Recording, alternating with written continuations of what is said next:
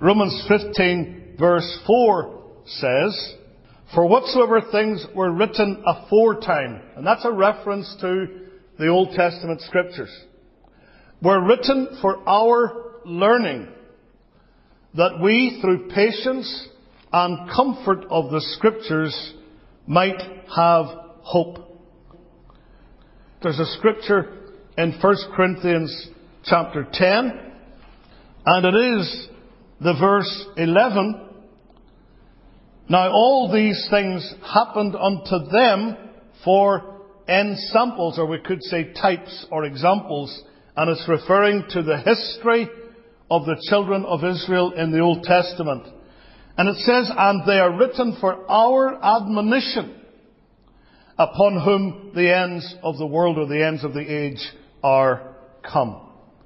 So the scriptures of the Old Testament, if you take what Paul wrote in both of these scriptures together, are for the purpose of our learning, that we might, through patience and comfort of the scriptures, have hope.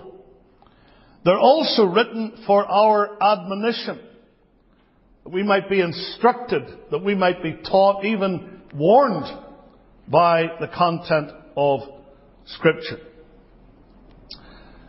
It's my purpose over the next while to study with you the five books of Moses. I want us to look at the Pentateuch. Now I've done quite a bit of study in respect of this in teaching our seminary students. And a lot of that material I will unashamedly use for preaching in these messages. I'm going to call this series Perusing the Pentateuch. Uh, there are a number of books uh, that were written by one Warren Wiersbe with very clever titles. I don't know if he gave a title to the Pentateuch of that type or not, but that's what I'm going to call this series. Perusing the Pentateuch, because that's what we're going to do. We're going to take a look at the five books that begin your Bible. Genesis, Exodus, Leviticus, Numbers, and Deuteronomy. Now when I say that, you might think, "Boy, this is going to take a long time. Well, hopefully it won't take too long because I intend for the series not to be exhaustive nor exhausting. So we'll look to the Lord to help us in this respect. But today I want to just give an introduction to the Pentateuch. The Bible begins, as you can see, with five books.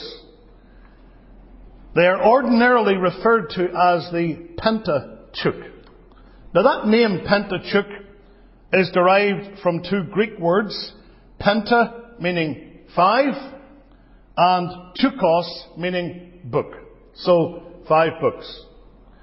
In English, you will be familiar with words like pentagram and pentagon. You know what the pentagon is? Because of the shape of the building. A five-pointed star, a five-sided shape. Pentateuch is the name that's given to the first five books of the Old Testament. And this has come to us from what is known as the Septuagint. The Septuagint was a version of the Old Testament that was translated into Greek. It was said to have been accomplished by 70 Alexandrian Jews about the 3rd century BC. And it's called the Septuagint, some people say Septuagint, version from Septuaginta, which is a Latin term for 70. But then, of course, you Latin scholars knew that. There is good reason, however, to believe that before that version was translated, the writings of Moses were recognized as fivefold. The Jews, for example, called these writings the law or the five fifths. Five fifths of the law, or simply, sometimes they referred to it as the fifths. There's a spiritual completeness about the Pentateuch in itself. Yes, there are five parts, And those five parts do provide us somewhat with a consecutive history concerning over the first 2500 years or so of human existence, but they also constitute a progressive spiritual unity. And we want to look at the spiritual message of the Bible. We don't want to be just historians, but we want to allow the history to speak to our own day. And so you have here a progressive spiritual unity. The Pentateuch, the five books, Genesis, Exodus, Leviticus, Numbers, Deuteronomy, uh, they set forth in their main features what has been described as the order of the experience of the people of God in all ages. Now we're going to find as we study the five books of Moses that things that are said about Israel as a nation are things that are true of every believer even today.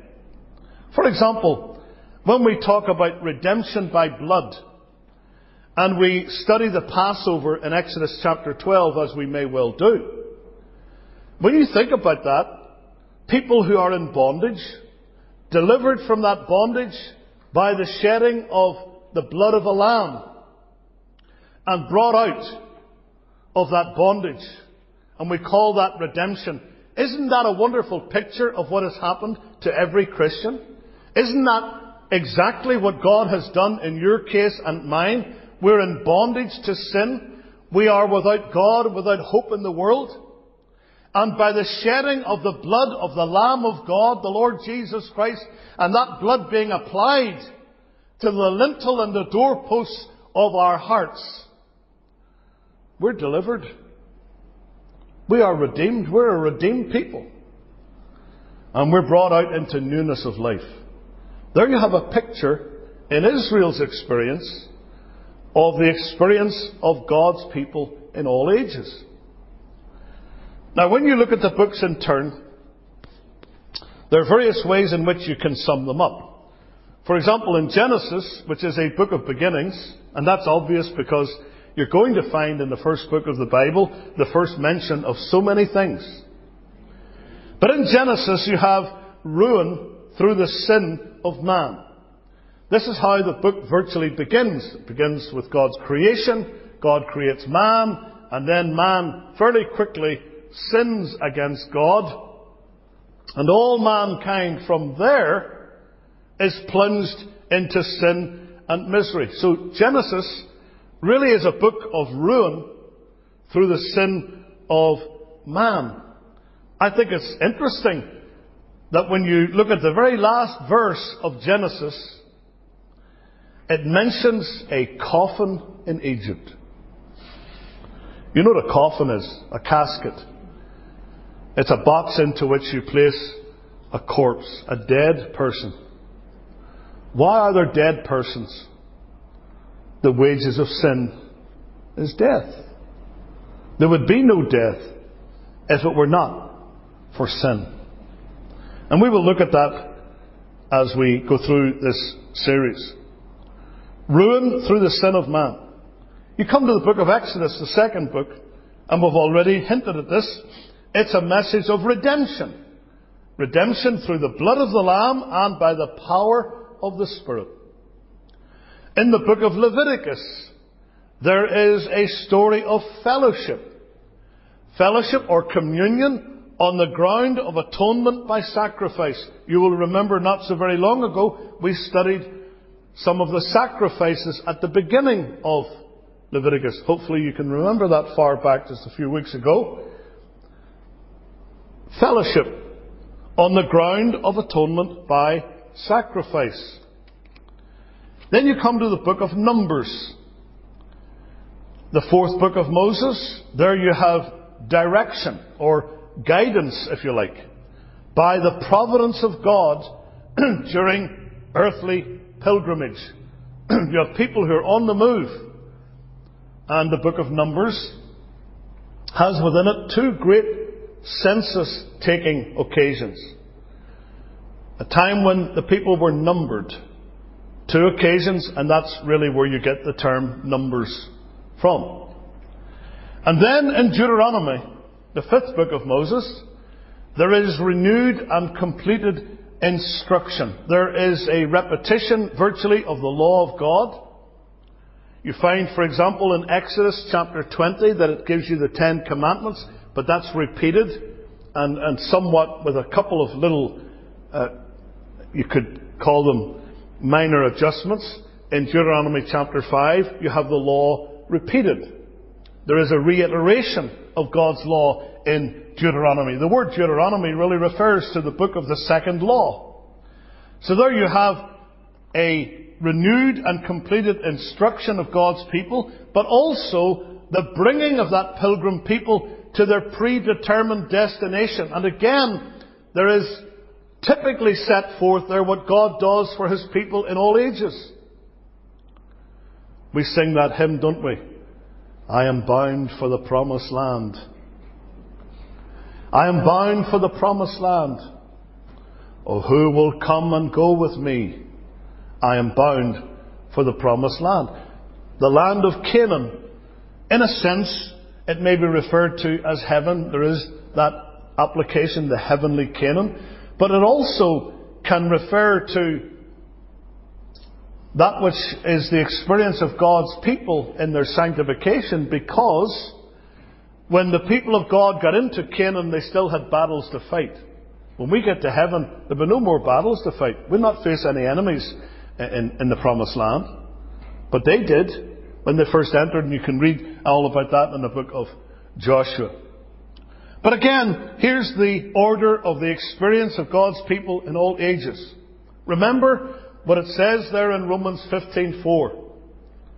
The things that were written aforetime were written for our learning. So the Lord wants us to learn even from the Pentateuch lessons for our own lives. And so you think about the nation, the nation of Israel, a special people. What is predicated of them is true of the individual believer as well. Now furthermore, these first five books of the Old Testament provide us with a progressive fivefold revelation of God in his relationship with his people. You can see God in relationship with his people throughout the five books of Moses. For example, in Genesis, you witness the sovereignty of God in creation and in election. What a wonderful theme that is for our consideration. God's sovereignty. His sovereignty over creation. He created all things by the word of His power from nothing. We talk about ex nihilo creation. It means creation out of nothing. He spake and it was done. He commanded and it stood fast. And I never cease to be amazed when I read the first chapter of Genesis, which is literal history, that when God is speaking of the myriad of stars, He just says, the stars also. It's almost as though it's an afterthought. The stars also. And yet, if you talk to any astronomer or, or are involved in it, even as an amateur astronomer looking through some telescope, it's absolutely incredible the number of the stars. Infinite. But the sovereignty of God is seen also in election in the book of Genesis. We think about the choosing of certain people Abraham, Isaac, Jacob, and their descendants. And God promising a particular land, the land of Canaan, to those people by covenant as their inheritance. And what was the reason for it? Was there some reason in them that God found? Did God look down and think, well, there's a really good man there, I could use him? No. Abraham was an idolater. Abraham worshipped false gods, just like the rest of the people in Mesopotamia on the other side of the flood, the other side of the Euphrates. But God chose him. And you see that sovereign choice of God all the way through the history of the patriarchs. Why did God choose Isaac and not Ishmael? Why did God choose Jacob and not Esau? Why was it that God used Joseph and not one of the other brothers? The sovereignty of God. And anytime you try to find a reason outside of God for election and predestination, you're going to be in trouble.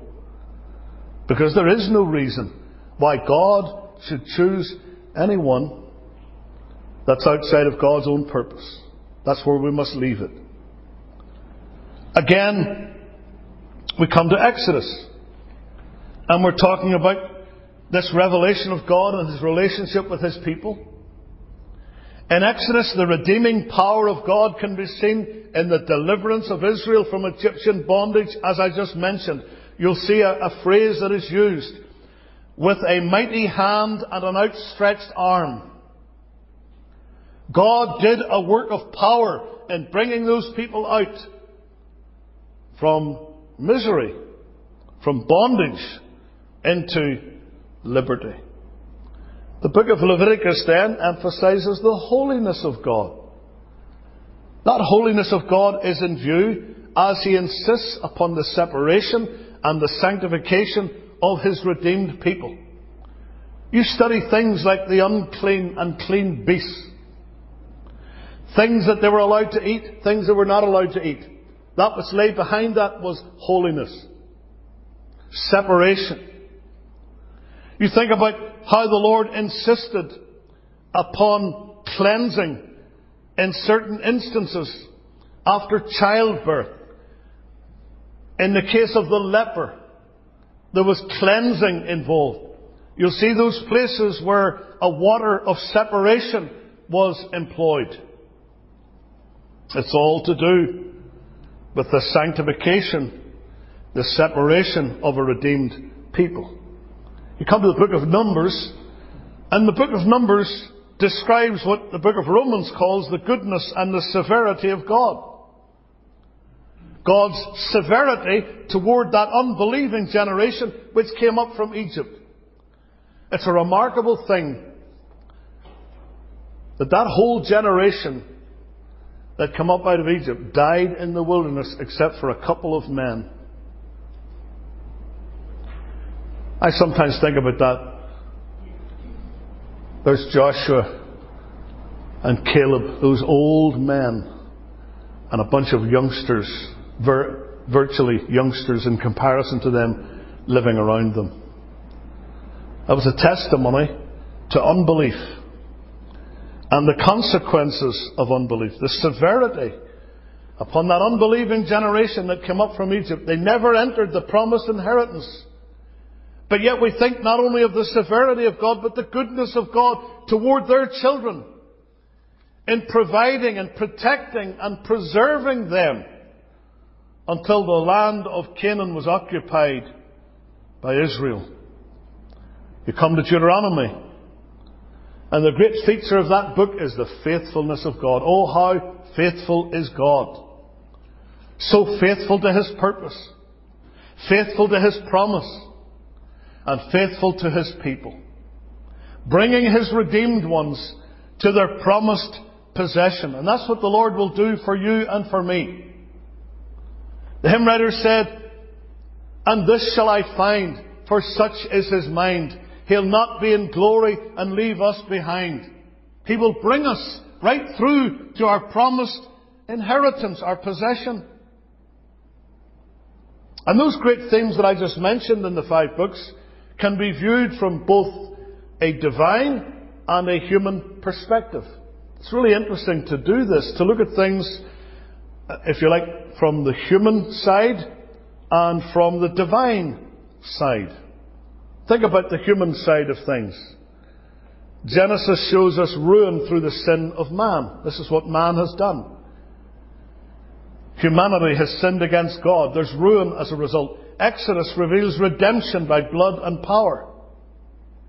Leviticus sets forth fellowship through atonement. Numbers illustrates direction or guidance by the will of God. And Deuteronomy shows destination through God's own faithfulness.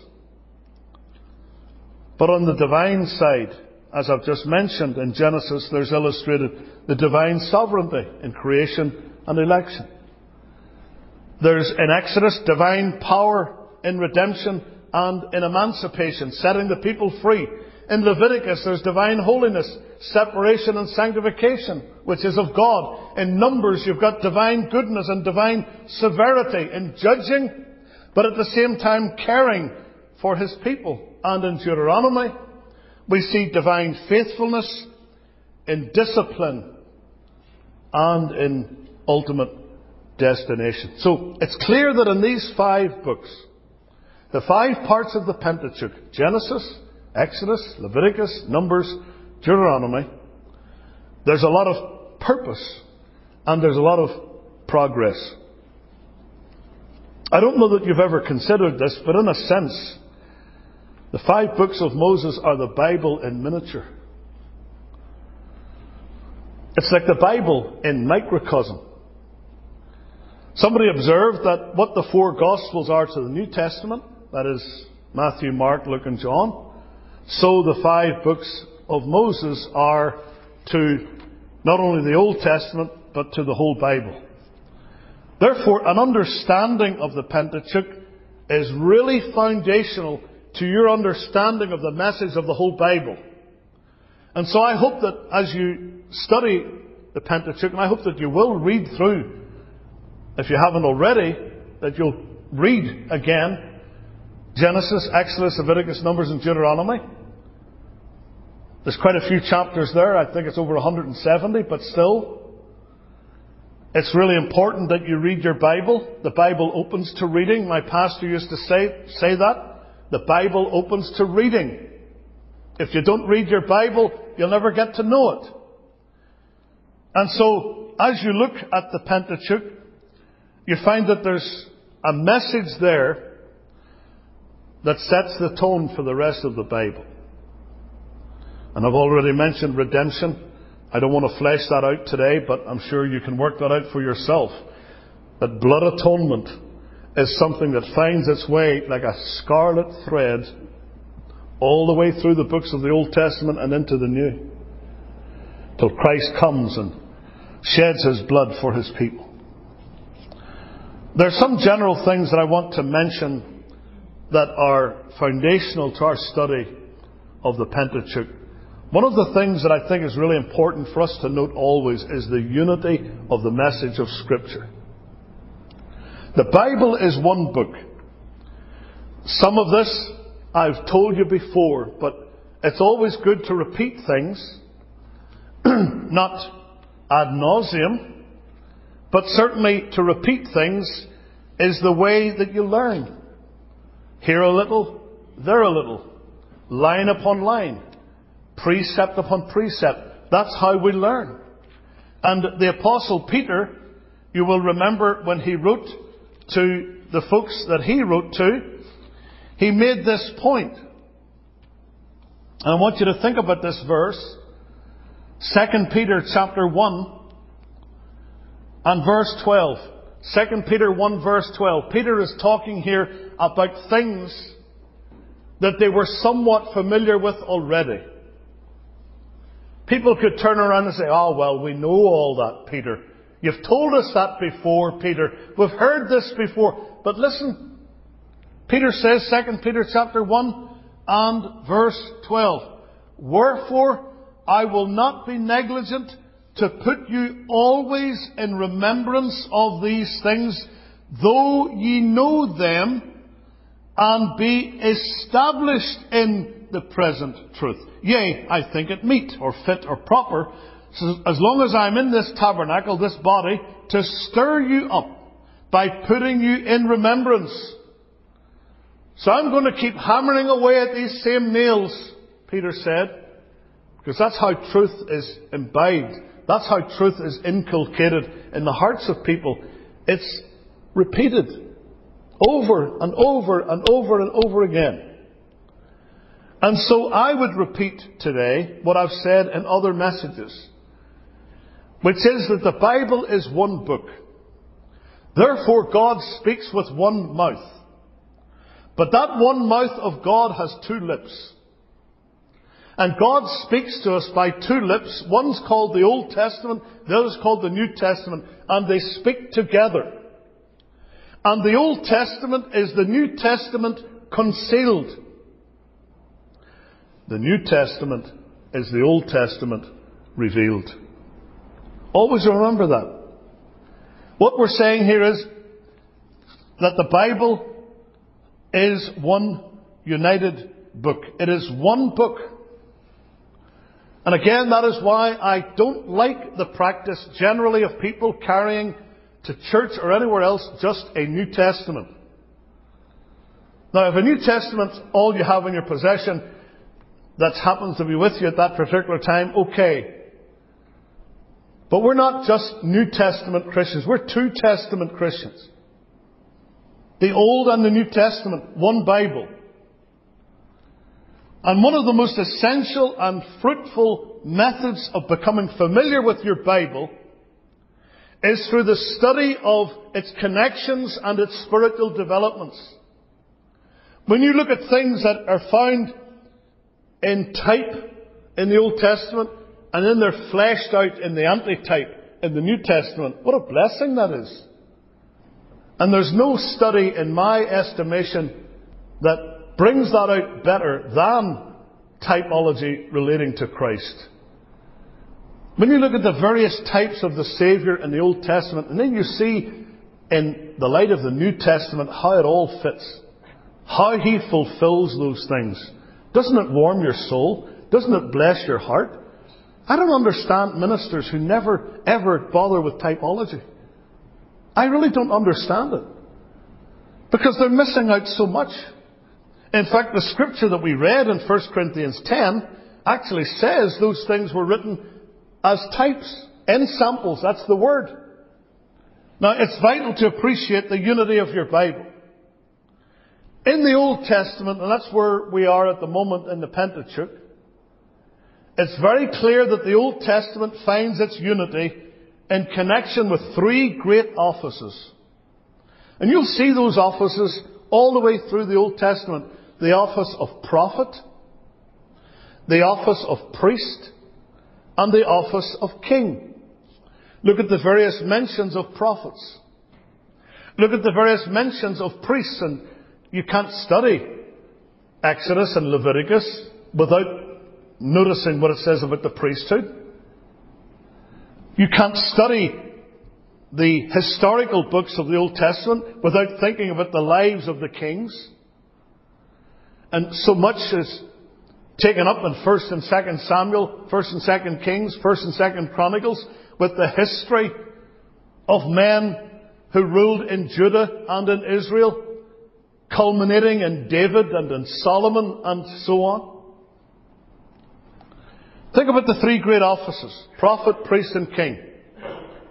The need for a priest can be seen specifically in that period that's covered by the Pentateuch. The need for a priest.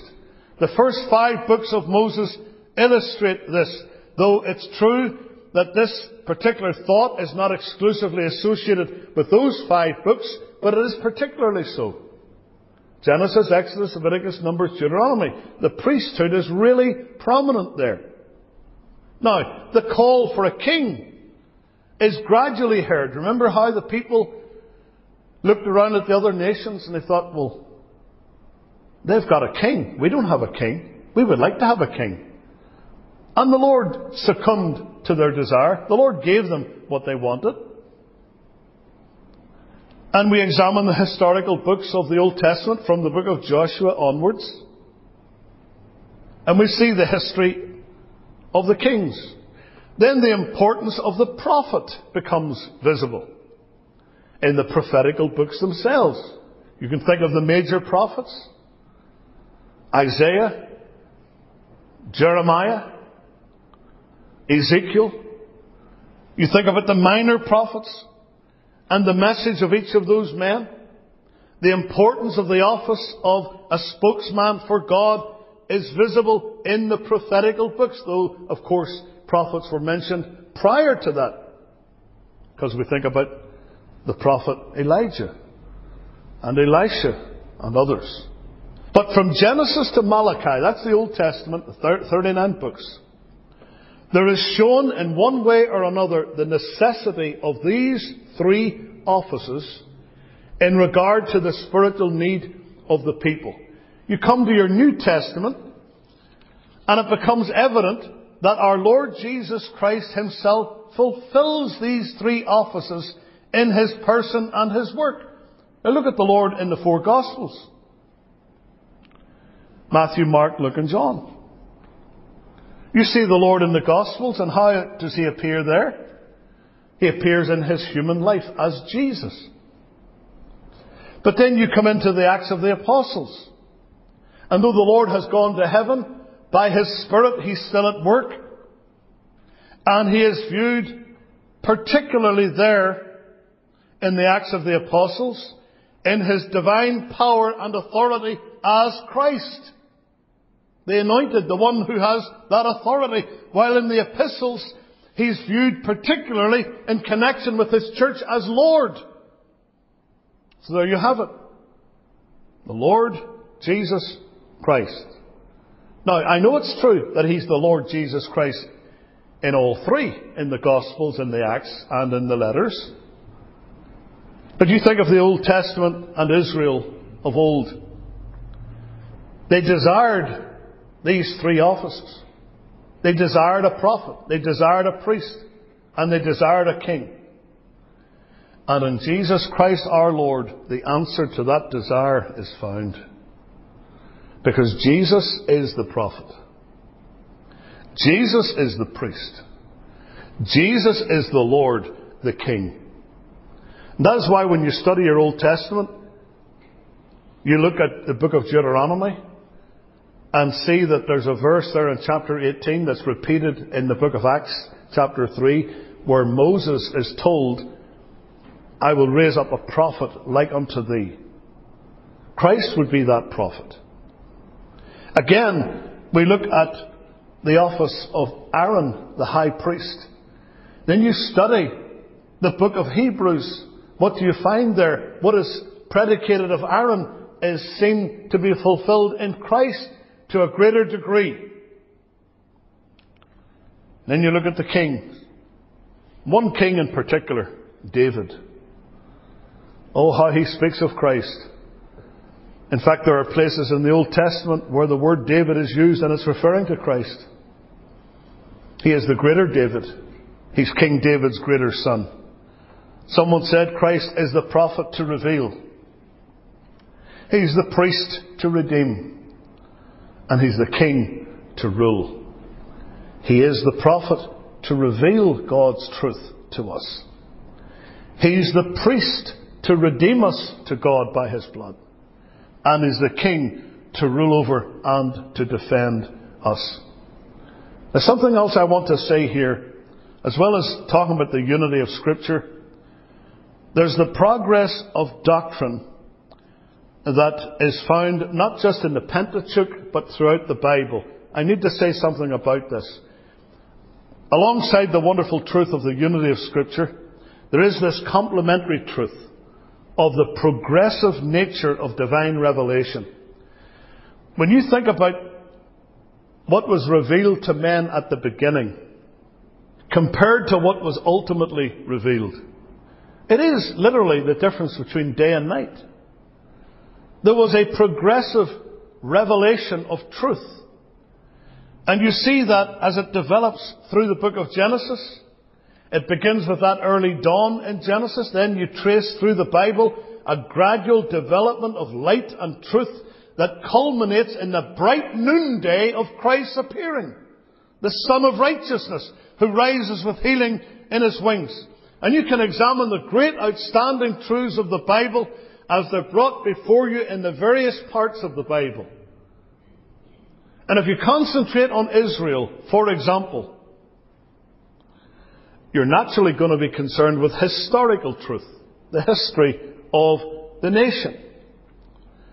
And in looking at the sacrifices and the offerings of the Old Testament, you're, you're going to be concerned with redemptive truth. So you've got historical truth, then you've got redemptive truth, truth that has to do with redemption. And then if you ponder the utterances of the prophets, you're going to obviously be looking at prophetic truth. And let me just say this about the prophets.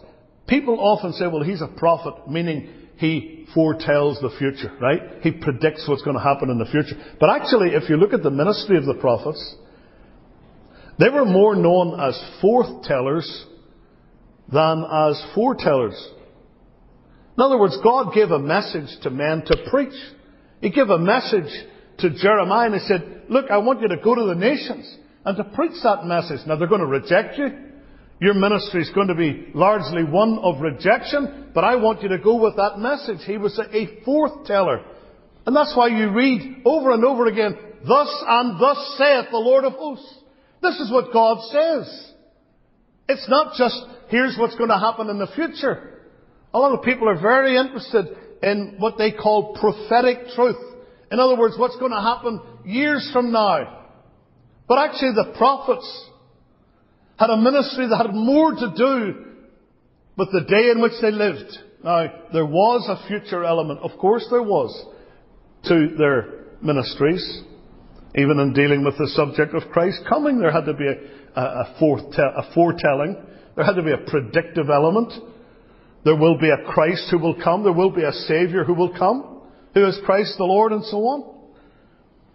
But the prophets were chiefly forthtellers, just as preachers today are forthtellers. Now, if we examine the lives and conduct of the people and consider various aspects of morality that are ordered by God, we're then focused on practical truth. So you read your Bible from all these standpoints. Historical truth in the history. There's redemptive truth. There's prophetical truth. And there's practical truth. Things that will be applicable to your daily life. And in connection with the New Testament study, those various aspects are equally clear. Now before I finish today, I want to just give you a very brief overview. You know your Bible is made up of 66 separate books, right? But they're really one in all their essential features. Our English word Bible in the, sing, in the singular actually comes from a Greek word that means the books in the plural. Did you know that? The word Bible itself uh, speaks of that which is plural. The books. And as a complete record of God's divine plan of redemption, the Bible possesses a unity from first to last which expresses the divine purpose. God is at work in the world. God has a great purpose and everything is leading to the fulfillment of that ultimate purpose. So in that sense, all history is redemptive history. Always remember that. All history is redemptive history, including what you read in the first five books of Moses. Now this revelation of God was progressively given along two lines. First of all, there was a revelation of sin. The fact of sin. And the consequences of sin. You go no further than the first three chapters of Genesis. And you have this revelation. How sin came into the world. But then there came the revelation of redemption. The provision of redemption its characteristics. And as you look at the doctrine of sin, you'll find that God had already made provision of redemption when sin came into the world. Christ is the Lamb slain from the foundation of the world. Before there was ever sin, there was a Saviour. The key to the unity of the Bible is God's purpose for the redemption of the world. I say then, all history is redemption. The story of its unfolding is in two parts. First, as it was confined to the Jewish nation, and second, as it was revealed to be intended for mankind in general, including the Gentile nations. So now your Bible consists of two parts. The Old Testament, which records God's preparation both of the Redeemer for the world and the world for the Redeemer. And then the New Testament, with its provision of the Redeemer and his manifestation in the life of the church. but the prospect of his final recognition as the ruler over the world. Now, when you take that together, these two parts of the Bible are a complete record of God's method of salvation. In the Old Testament, you will be, able to identify two stages. First, the historical introduction of the divine religion into the world, and that's the theme of the Pentateuch. That's what the first five books of Moses are talking about. The introduction of the divine religion into the world. That which forms the books of Moses. And secondly, the historical development of the divine religion in the world. And that's the remaining books of the Old Testament. So you have these two things together. The theme of the Pentateuch, that which forms the books of Moses, the introduction of the divine religion into the world, and in the rest of the books of the Old Testament, they set forth the historical development of that divine religion in the world as it goes to work among men. You will know that the Old Testament consists of 39 books, written by at least 30 different authors, covering a very lengthy period of time. The Old Testament is made up of law, history, poetry, philosophy, and prophecy. All these different elements. In your Bible reading, you see the law of God, you see history, various things that happened to various people, poetry, the Psalms to some degree, the Song of Solomon, even Ecclesiastes. You have philosophy, you have prophecy. But the Bible, you should remember, is an Eastern book. And that's why you will come across certain Hebrew idioms that in our society really don't make any sense. And you should understand that the Bible is set geographically in the East. That will help your understanding of much of what is found within it. And there is, not only in this Eastern book, this flavour of the East, but it's a revelation that is progressively given. Now, in view of this fact, that it comes from the East, it's no great surprise that oftentimes people from the West find it difficult to comprehend. And I know that you're just like me. There are things that you read in your Bible and you think, well, what does that mean? So a better understanding sometimes of Eastern culture and practices could serve to help explain certain incidents and practices spoken of in Scripture. Now I mentioned one recently. And that is the references to sheep and goats being divided. Now I guarantee you if I took anyone from our congregation to somewhere in America where there was a flock of sheep and there was a bunch of goats in among the sheep. Even though you're from the city and you'd never seen a sheep or a goat hardly in your life, you would be able to tell immediately what was a sheep and what was a goat, right? It's very obvious. But that's not true in the East. That's why when you read in Matthew 25 about the Lord separating people as a shepherd divideth the sheep from the goats, in reading that, you might think, well, what's that? What's that all about? A shepherd dividing the sheep from the goats. Why would he do that? It's so obvious. Well, because in the East it's not obvious. If you went with me over to the Middle East today, you went to some of these outlying areas outside the city of Jerusalem, you saw a shepherd and had a bunch of sheep and goats. I guarantee you, neither you nor I would be able to tell what was a sheep and what was a goat because they look almost exactly the same.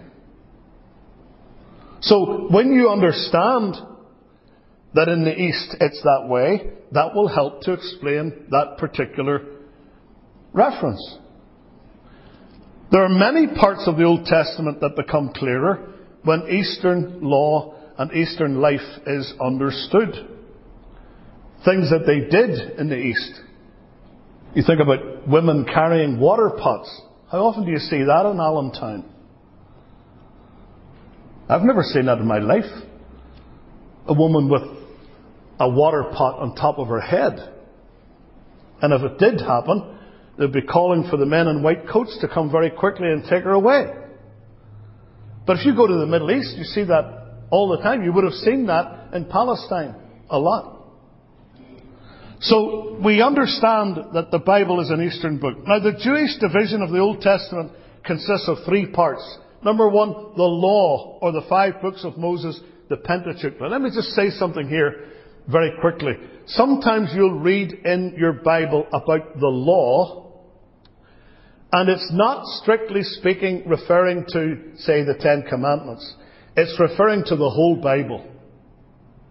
For instance, in Psalm 119, I'm sure you've read, Oh, how love I thy law. It is my meditation all the day. Do you think he's just talking about the Ten Commandments? Of course not. He's referring to the Bible as a whole. He's referring to the whole of God's Word. So the context will demand what the word law means in a given occasion. There are times when the law does mean the five books of Moses. And when we read of the Lord on the road to Emmaus that he began at Moses and later on that same day when he talked to the disciples about the law and the prophets and the Psalms, we know that the law there is referring to the five books of Moses, not just to the Ten Commandments. So the law or the five books of Moses forms the Pentateuch. Number two, you have the prophets. And they're divided into the former and the latter prophets. The former prophets are descriptive. They're composed of what we understand as history. Joshua, Judges, 1st and 2nd Samuel, 1st and 2nd Kings. Then you have the latter prophets. They consist of those books that we regard as prophecy proper. And these are largely predictive. You see this in Jeremiah and Ezekiel and in Isaiah as well, and the 12 minor prophets. And then thirdly, you have the writings. So you have the law, or the, Mo- the books of Moses, you have the prophets, and you have the writings. And that section includes the remainder of the Old Testament in this precise order. The Psalms, Job, Proverbs, Song of Solomon, Ruth, Lamentations, Ecclesiastes, Esther, Daniel, Ezra, Nehemiah, and Chronicles. And the order of the books in our English Bible is actually based upon the Septuagint, a Greek translation of the Old Testament. And that translation consists of four main divisions. The Mosaic, the Historic, the Poetic, and the Prophetic. Just in closing, let me say that the purpose of the Old Testament as a whole in general is to lead us to Christ. And I know I spent some time last year, I believe it was, in dealing with the preaching of Christ from the Old Testament. And we know that our Lord Jesus Christ himself preached about himself from the Old Testament. Luke chapter 24 makes that clear. Beginning at Moses. And in all the prophets he expounded unto them in all the scriptures the things concerning himself. I've often said this. I wish I could have been a fly on the wall, so to speak, or someone eavesdropping on that conversation. What a wonderful thing that would have been.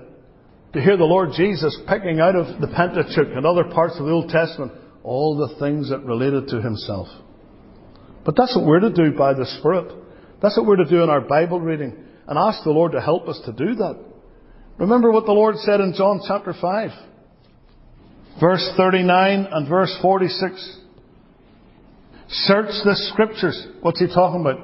He's talking about the Old Testament. They didn't have the New Testament at this time. Search the scriptures, for in them you think you have eternal life, and they are they which testify of me. We read about Christ in the Old Testament. Then verse 46 for had you believed Moses, and what's he talking about Moses? He's talking about the first five books of the Bible. He's talking about the Pentateuch. Had you believed Moses, in other words, his writings, you would have believed me, for he wrote of me. He wrote of me. We're going to come back to that when we talk a little bit about the Mosaic authorship of the Pentateuch. It's good enough for me if Jesus said Moses wrote of him. And Moses did write of him. And in the Old Testament there are some 300 predictions while in the New Testament there are more than 600 quotations from the Old Testament. Think of that. In our Bible reading today, you may have noted that there were several references to the Old Testament. In Romans 15, it says in verse 9, as it is written. Verse 10, and again he saith. Verse 11, and again. And verse 12, and again Isaiah saith. These are all references from the Old Testament. There are over 600 quotations from the Old Testament in the New Testament. And there's a personal aspect to the purpose of the Old Testament for the reader himself. Remember this, the Old Testament was written for our sakes. It was written for our learning. And it was written for our example. May the Lord help us to study our Bibles with the enablement, with the light of the Holy Spirit, and look for our Lord Jesus Christ in the book. I trust that as we go through the five books of Moses, that the Lord will instruct us and He will teach us. That we will learn things that we've never learned before as I must confess I have done even in studying it for myself. May the Lord bless His word to all of our hearts for His own name's sake. Amen.